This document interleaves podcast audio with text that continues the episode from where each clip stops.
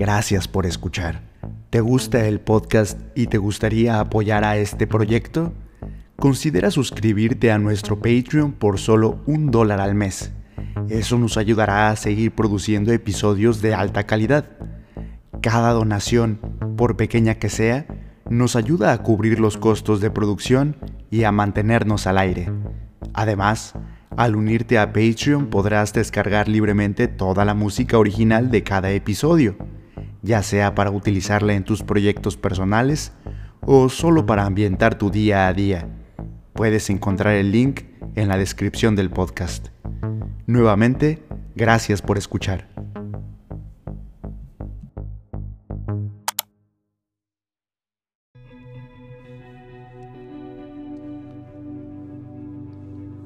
Es una mera cuestión de honradez, señor presidente, el advertirle que gran parte de mi testimonio va a ser sumamente desagradable. Implica aspectos de la naturaleza humana que muy rara vez han sido discutidos en público, y menos ante una comisión del Congreso. Pero me temo que no tienen más remedio que afrontarlo. Hay momentos en que debemos rasgar el velo de la hipocresía y este es uno de ellos. Ustedes y yo, señores, descendemos de una larga estirpe de carnívoros. Veo por sus expresiones que muchos de ustedes desconocen el término. Bueno, no es de extrañar. Pertenece a una lengua que cayó en desuso hace unos dos mil años. Tal vez sea mejor que nos dejemos de eufemismos y seamos brutalmente sinceros aun cuando tenga que emplear expresiones que no se han oído jamás entre gente educada. Pido perdón de antemano a todo aquel a quien pueda ofender. Hasta hace unos siglos, el alimento predilecto de casi todos los seres humanos había sido la carne. La carne de animales que se sacrificaban. No pretendo revolverles el estómago, es sencillamente la constatación de un hecho que pueden comprobar en cualquier manual de historia. Pues claro que sí, señor presidente. Estoy totalmente dispuesto a esperar a que el senador Irving se sienta mejor. Nosotros los profesionales olvidamos a veces las reacciones que pueden experimentar los profanos ante declaraciones de esta naturaleza. Al mismo tiempo debo advertir a la Junta que lo que viene a continuación es mucho peor. Si alguno de los presentes es algo delicado, les sugiero que siga el ejemplo del senador antes de que sea demasiado tarde. Bueno, pues continúo. Hasta los tiempos modernos, todo el alimento estaba clasificado en dos categorías. La mayor parte se derivaba de las plantas, cereales, frutas, plancton, algas y otras formas de vegetación. Nos es difícil comprender que la inmensa mayoría de nuestros antepasados fueran granjeros y sacaran el alimento de la tierra o del mar mediante técnicas primitivas, a menudo muy penosas. Pero esa es la pura verdad.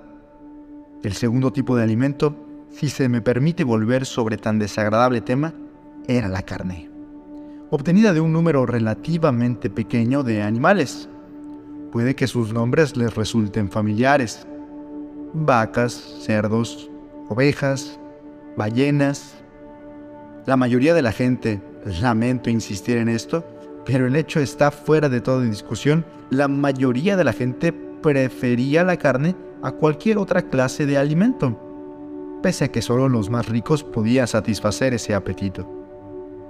Para la mayor parte de la humanidad, la carne era un bocado exquisito casi desconocido, en una dieta compuesta en más de un 90% de verduras. Si consideramos el hecho serenamente y de una manera desapasionada, como espero que el senador Irving está en disposición de hacer en este momento, podemos ver que la carne se convirtió en algo raro y caro, pues su producción requiere un proceso extremadamente ineficaz.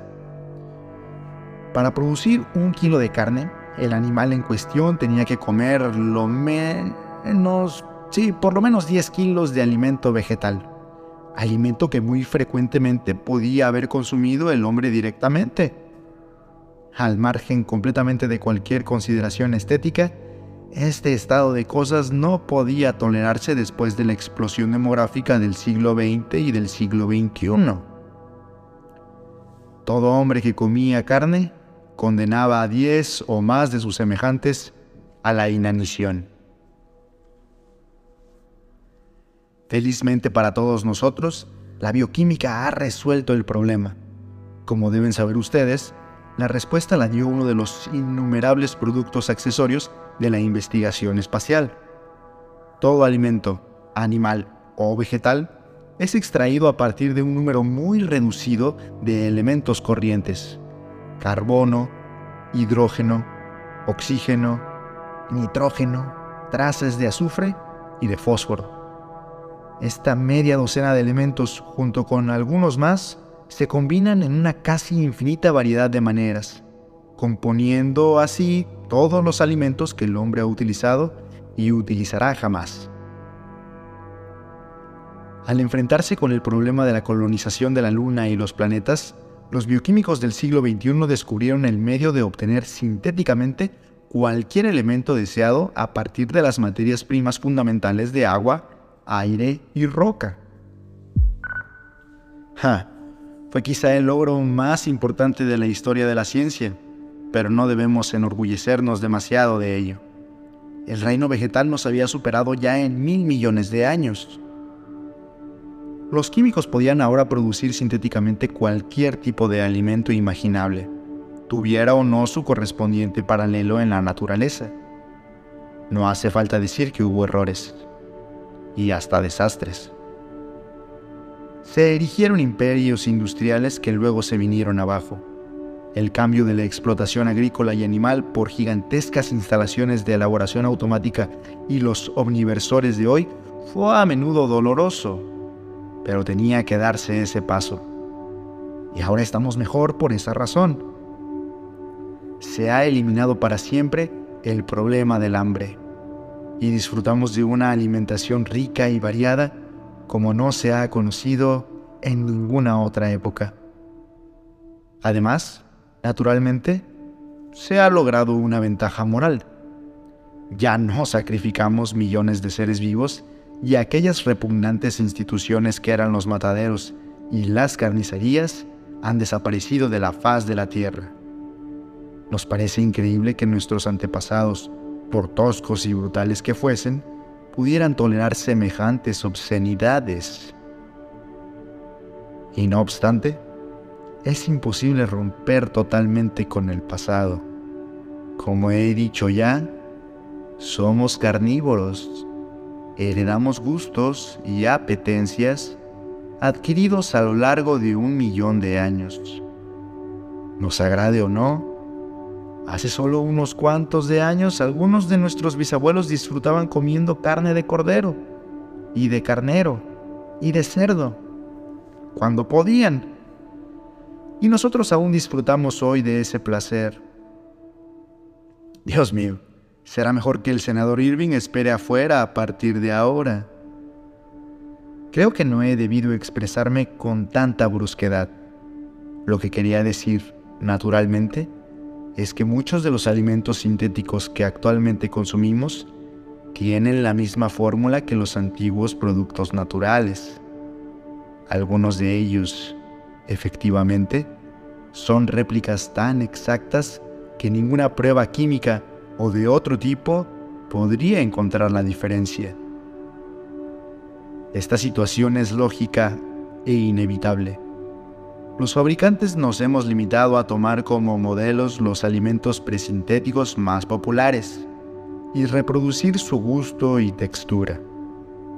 Naturalmente, hemos creado también nombres nuevos que no sugieren origen anatómico o zoológico alguno, evitando así desagradables asociaciones.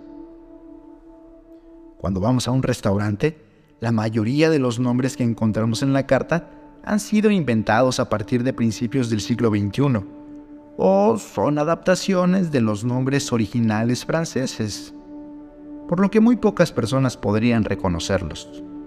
si alguna vez quieren ustedes averiguar cuáles son sus respectivos umbrales de tolerancia, pueden hacer un interesante pero sumamente desagradable experimento. La sección clasificada de la Biblioteca del Congreso posee un amplio repertorio de menús de restaurantes famosos. Sí, y de los banquetes de la Casa Blanca, registrados desde hace 500 años hasta la fecha.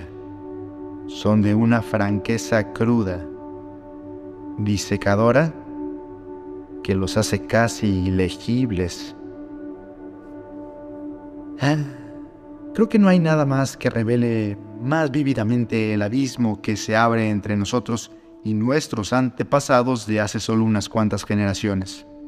Sí, señor presidente, estoy llegando a la cuestión. Todo esto está íntimamente relacionado con el motivo de mi alegato, por desagradable que parezca. No es mi intención estropearles el apetito. Me limito a exponer el fundamento para el cargo que quiero presentar contra mis competidores, la Corporación Triplanetaria de Alimentación. De no entender este fundamento, podrían pensar que no es más que una queja trivial motivada por las graves pérdidas que ha soportado mi compañía desde que apareció en el mercado la Ambrosía Plus. Todas las semanas, señores, se inventan nuevos alimentos. Aparecen y desaparecen como, como las modas del vestir. Y solo uno de cada mil viene a sumarse permanentemente al menú. Es extremadamente difícil acertar en el gusto del público de buenas a primeras y reconozco sinceramente que la serie de platos Ambrosía Plus han obtenido el más grande éxito en toda la historia de la industria alimentaria. Todos ustedes conocen la situación. Los demás platos han desaparecido del mercado. Como es natural, nos hemos visto obligados a aceptar el desafío. Los bioquímicos de mi organización son tan buenos como los de cualquier otra compañía del sistema solar. Así que se pusieron a trabajar inmediatamente en la Ambrosía Plus. No les revelo ningún secreto industrial si les digo que tenemos análisis de casi todos los alimentos, naturales o sintéticos que ha utilizado la humanidad, incluso de platos exóticos de los que ustedes no han oído hablar jamás, como calamares fritos, langostas con miel, lenguas de pavo real, polipodios venusianos. Nuestra vasta biblioteca de sabores y texturas es nuestra base fundamental, así como la de todas las sociedades del ramo. De ella podemos seleccionar y mezclar elementos para cualquier combinación imaginable, y normalmente podemos obtener un duplicado, sin grandes dificultades, de cualquier producto que saquen nuestros competidores. Pero la Ambrosía Plus nos ha tenido desorientados durante bastante tiempo. Su precipitado de proteína.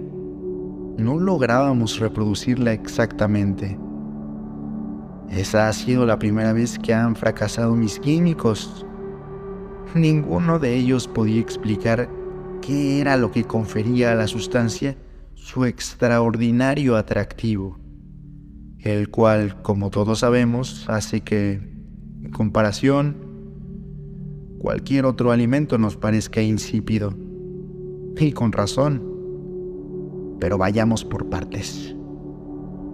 En pocas palabras, señor presidente, el director de la Corporación Triplanetaria comparecerá ante usted.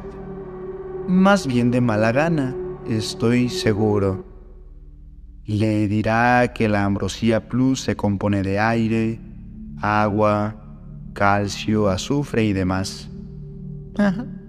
Eso es completamente cierto, pero es lo menos importante de toda esta historia. Pues nosotros acabamos de descubrir su secreto, que, como la mayoría, es bien simple una vez conocido. Desde luego, debo felicitar a mi competidor.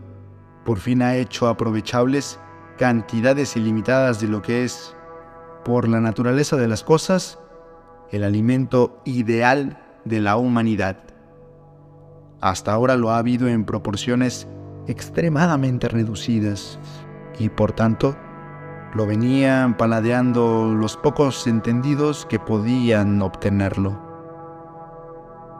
Todos ellos, sin excepción, han jurado que no existe nada que se le pueda comparar ni remotamente. Sí, los químicos de la triplanetaria han hecho un trabajo magnífico.